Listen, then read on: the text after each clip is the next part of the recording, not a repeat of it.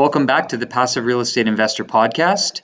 I'm your host, Robert Newstead, and today's episode is number seven, entitled What is a Limited Partner?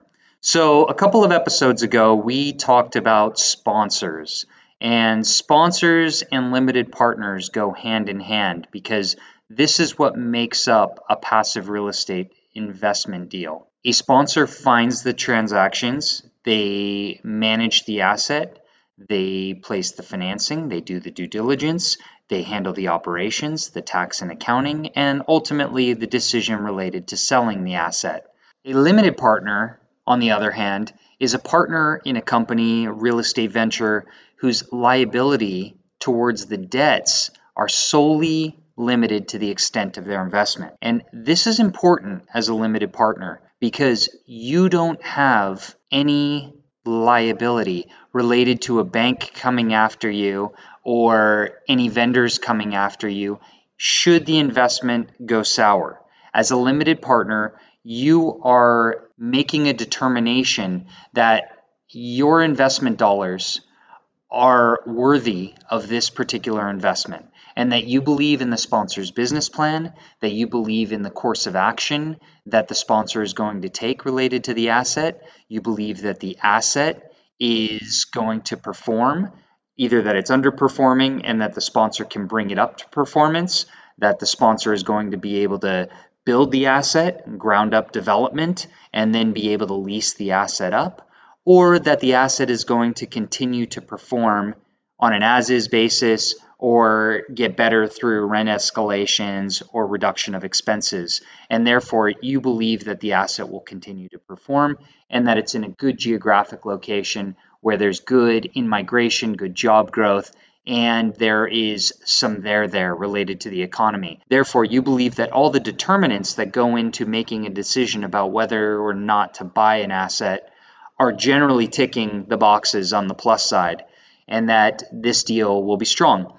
And at the end of the day, if the investment goes south, a limited partner has no legal liability related to the debts of the investment. And so if you put in $25,000 and you've got back $10,000 through cash flow over that time period, you have solely lost your 15,000 and you don't have any further liability to the lenders, to the vendors, to the sponsor, nothing. And that means you have very limited risk related to the investment. It's solely the amount of your investment dollars. One of the benefits of being a limited partner is that you cannot incur the debts or the obligations of the partnership in excess of the amount of the capital invested into the business. Another benefit of being a limited partner is that you have access to a number of deals that can be structured in any number of ways but they can be friends and family deals, they can be crowdfunding deals, they can be through REITs, they can be through private REITs. And so, any deal where you are a passive investor and your risk is solely your investment dollars, you would be a limited partner in that. On the contrary, one of the negatives of that is that you don't have much decision making power. You don't have much say in how the property is operated. You don't have much say in the business plan of the particular investment. You don't have much risk either beyond your investment dollars.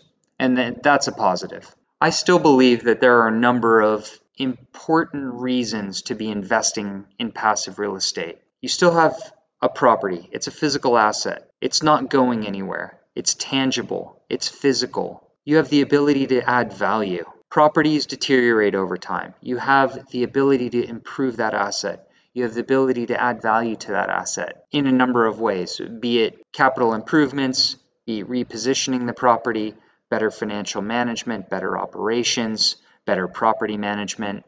There's a whole host of ways about how to add value to your property. In many real estate investments, as a passive investor, you also get current cash flow. Most of the deals that we invest in, generally you pay a quarterly distribution on the cash flow based on the initial equity invested in the property. So, for a crude example, if we're paying a 5% dividend on a million dollar initial investment, then on an annual basis, you would expect to get $50,000 to the partnership. Using that same example on a quarterly basis, that would mean that you would get 12,500 to the entity. If your investment was 100,000 on the initial million, that would mean that you would be getting 10% of all of those cash flows. So on an annual basis, you would get 5,000 and on a quarterly basis, you would get 1,250. Another benefit that you get as a passive real estate investor, as a limited partner, is that you have an inflation hedge. So generally, real estate is thought to be a very good inflation hedge. And it really does depend on the type of property you have, but if you can get access to the leases, if you're in an inflationary environment like we are finding ourselves in here in 2022, you can raise the rents to market when you have access to that lease.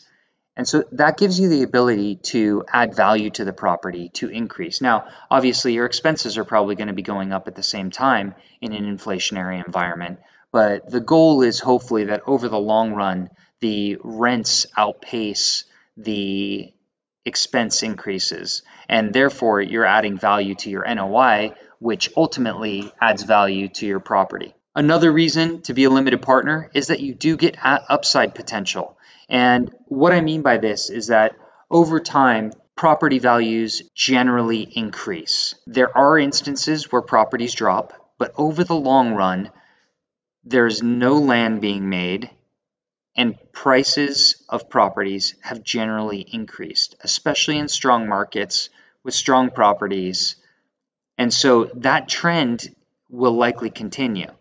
That doesn't hold true for everything, obviously, because you cannot make a blanket statement that every property increases. If you have a ghost town and nobody visits that ghost town, what can you do? That's going to be a very hard property to have increase in value because there's no there there. A sixth reason that passive real estate investors and limited partners benefit from real estate ownership is that you get tax benefits as well. So we're not going to go into tax benefits very much, but you do get depreciation at the entity level.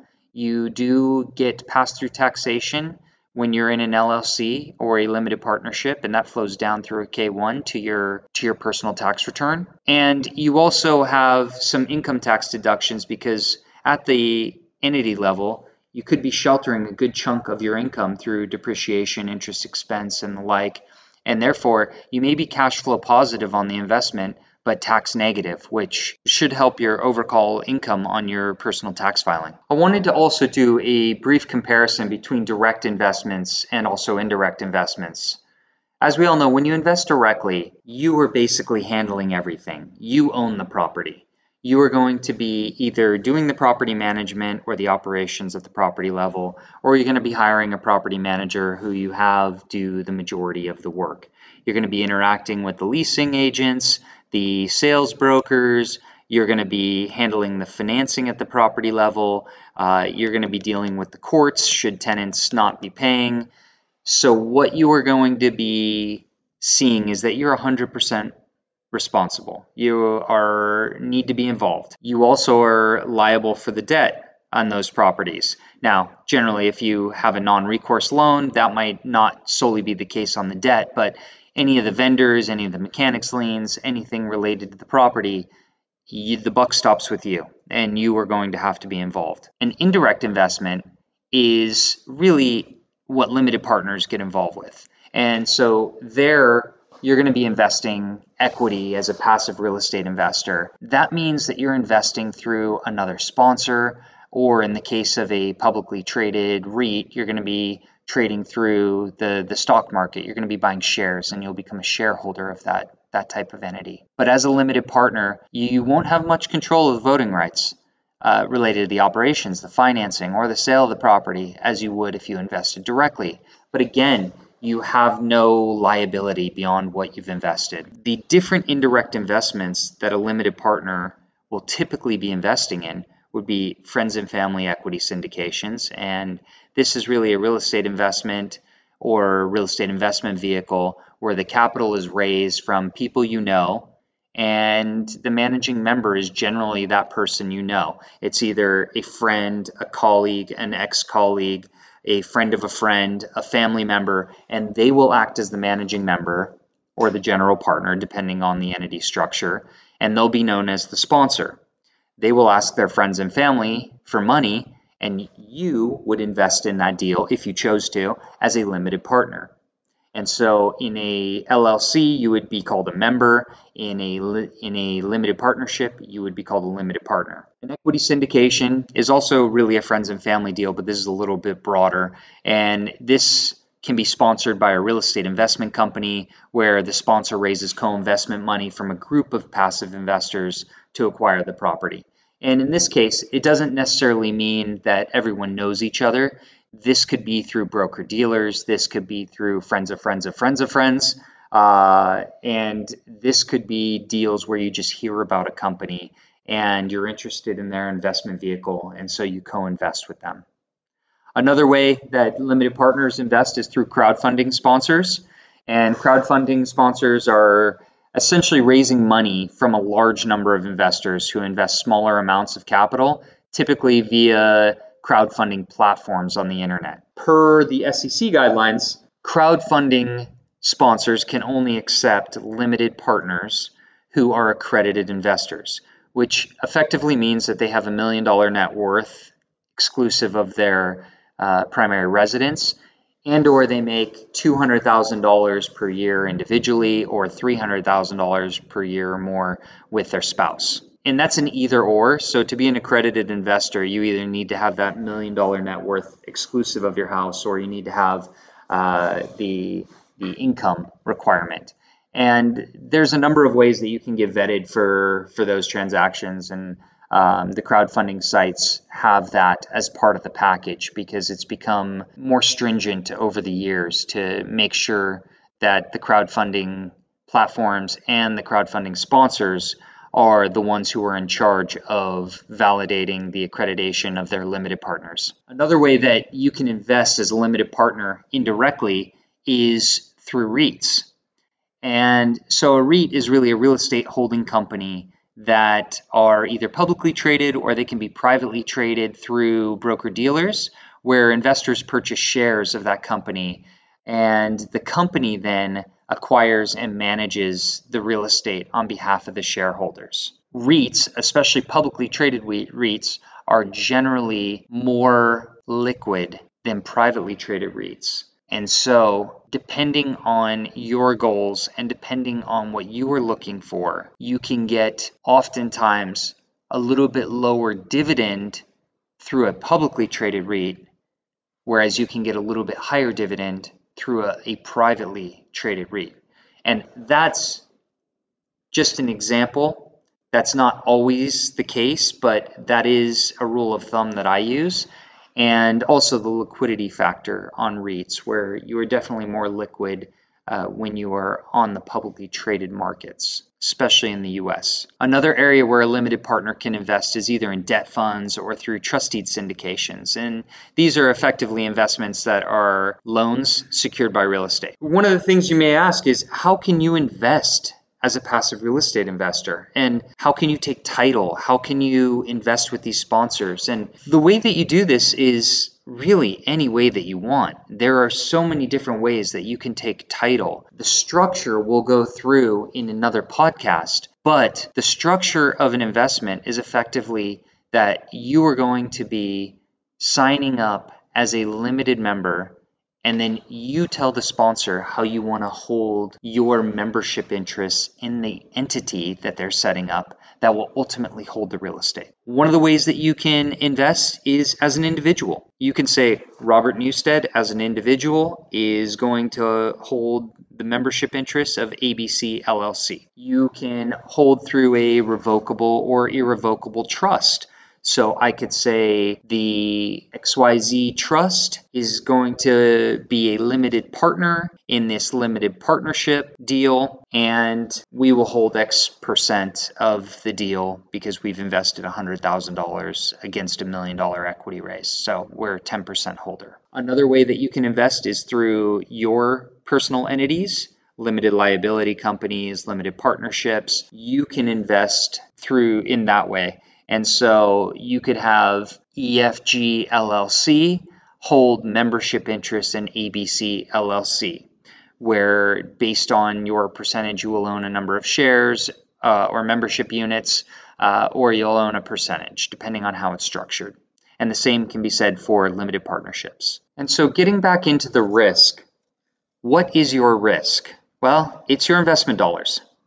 And that's really where your risk ends. At the end of the day, again, I'm going to say it till I'm blue in the face. This is your money. This is your money. Whether this is your current cash that you need to live on, whether this is for your retirement, whether this is for your company, what you need to be looking at is whether this money whether it would change your lifestyle if you lost it all. That is one reason I'm a big believer in diversification because the likelihood of losing at some point during real estate investing is possible. I've invested in a lot of deals.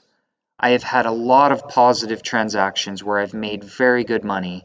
At this point, I have only really broken even on two deals and I've only lost money on one deal.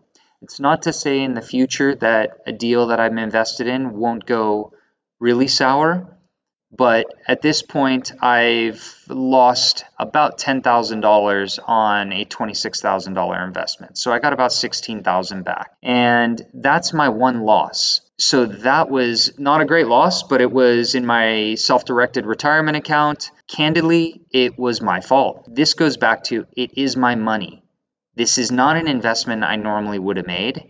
It's not a group that I knew. It was not a business plan that I readily jump at in terms of investment. It was not part of my investment thesis. And if we remember from, from our investment thesis, this is where you define the types of properties that you're looking to invest in, the geographic locations, the return metrics that you're looking for. This investment was probably a little too good to be true, and it was structured in a way that I'm not usually comfortable with. So it wasn't structured as equity, it wasn't quite structured as debt, it was a hybrid program. I'm okay with investing in mez or pref equity, which is what this was, if I know what my collateral is, if I know who my sponsors are. That would be a way that I would invest in this type of vehicle again but I would not invest in a business plan that I did. And in this case, it was housing and specifically housing related to fix and flips. And so it was really dependent on sponsors buying property in a given market in the Pacific Northwest and then being able to find more product, execute on the fix and flip, and then continue going and then pay off the mezzanine loan. There was probably some misconduct by both of the sponsors. At this point, I am not certain that I will see any of that money again that's remaining. And so I come back to your risk is your capital invested. From my standpoint, it was a lesson learned. For some people, that could be catastrophic if you were investing your first $25,000, $26,000 and you didn't get back a good chunk of it. That hurts. For me, it didn't hurt me, but it could have if I had been starting out and that happened, that would have been a rude awakening. It would have been a very bad wake up call about how this business could be extremely challenging. So for me, I really do look at investments. I look at the sponsors. I look at track record. I look at what their capabilities are as asset managers, property managers. I look at their capability in the financing markets. I look at the deals that they've done in the past.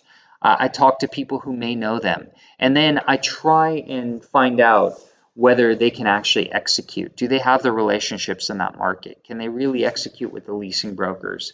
Do they have sales brokers that they know, like, and trust who they can work with and ultimately sell the asset at a profit? Again, it's my cash, it's your cash. So you need to do the analysis. You need to analyze each investment that you're seriously looking at investing in, determine whether it is one that you actually want to make, and if it is, then you should make that investment. One of the things I do to look at that is again, I look at the financial metrics as well. I try and go through the metrics that are provided to make sure that they make sense to me, that I understand them, that I know what the sponsor is trying to do. So I look at the cash on cash returns. And the expected cash on cash returns, if they're in the 5 to 10% range, then I think that that's acceptable. Most of the time, I'm trying to get a minimum 6% cash on cash, but if it's in the 5 to 10% range, I will look at those deals. From an IRR standpoint, I am trying to get right now somewhere around a 15 IRR, uh, and, and, that's on a five year hold period, so that I'm getting about a 1.75x equity multiple. Uh, but I will look at deals that are in the 10 to 20% IRR range. Um, I'll, I'll, look at deals that are higher than 20% as well. But for the most part, I'm really focused on deals that are singles, doubles, and triples. And so if I can get a few deals that end up being triples, home runs, grand slams, then that's great. But um, I, am also looking, I'm very conservative, so I am looking at uh, making sure that I believe the numbers. And one way to believe the numbers is having realistic return expectations. The last thing I look at is the equity multiple. And, you know, expected equity multiples are currently in the range of 1.5 to 2.0x over a five year hold period. So if I'm in that range, I will look at a deal and generally on a five year hold, I really want to get 1.75x if I can, but I will look at deals uh, in the 1.50x range if I believe that the sponsors are actually being extra conservative for the benefit of the entity and the investors. On that note, being a limited partner can be very exciting. It can also give you access to deals where it is not in line with the stock market. It's not in line with other investments. And so you may have a low beta compared to other market indices that you may look at. And having this diversification can provide you with not only comfort, but also cash flow, uh, profit, and upside potential and it also gives you the chance to understand different asset types, different geographies, and different sponsors. So I enjoy being a limited partner. In addition to being a, a sponsor myself, I really spend a lot of time looking at deals from other sponsors that I can co invest in. And I look at the market all across the country. I also look at deals that are all different types of assets at this point based on my investment thesis. Over time you get more and more comfortable. You get comfortable as a limited partner. You get comfortable asking the questions of the sponsors. You get comfortable looking at the numbers. But just make sure that you don't put on your rose colored glasses. Make sure you're doing some extra analysis some extra due diligence so that you're not only relying on the sponsor's data the sponsor's information because at the end of the day it is your money it is your retirement. It is your financial future that you're working towards. Your sponsor is there to help you.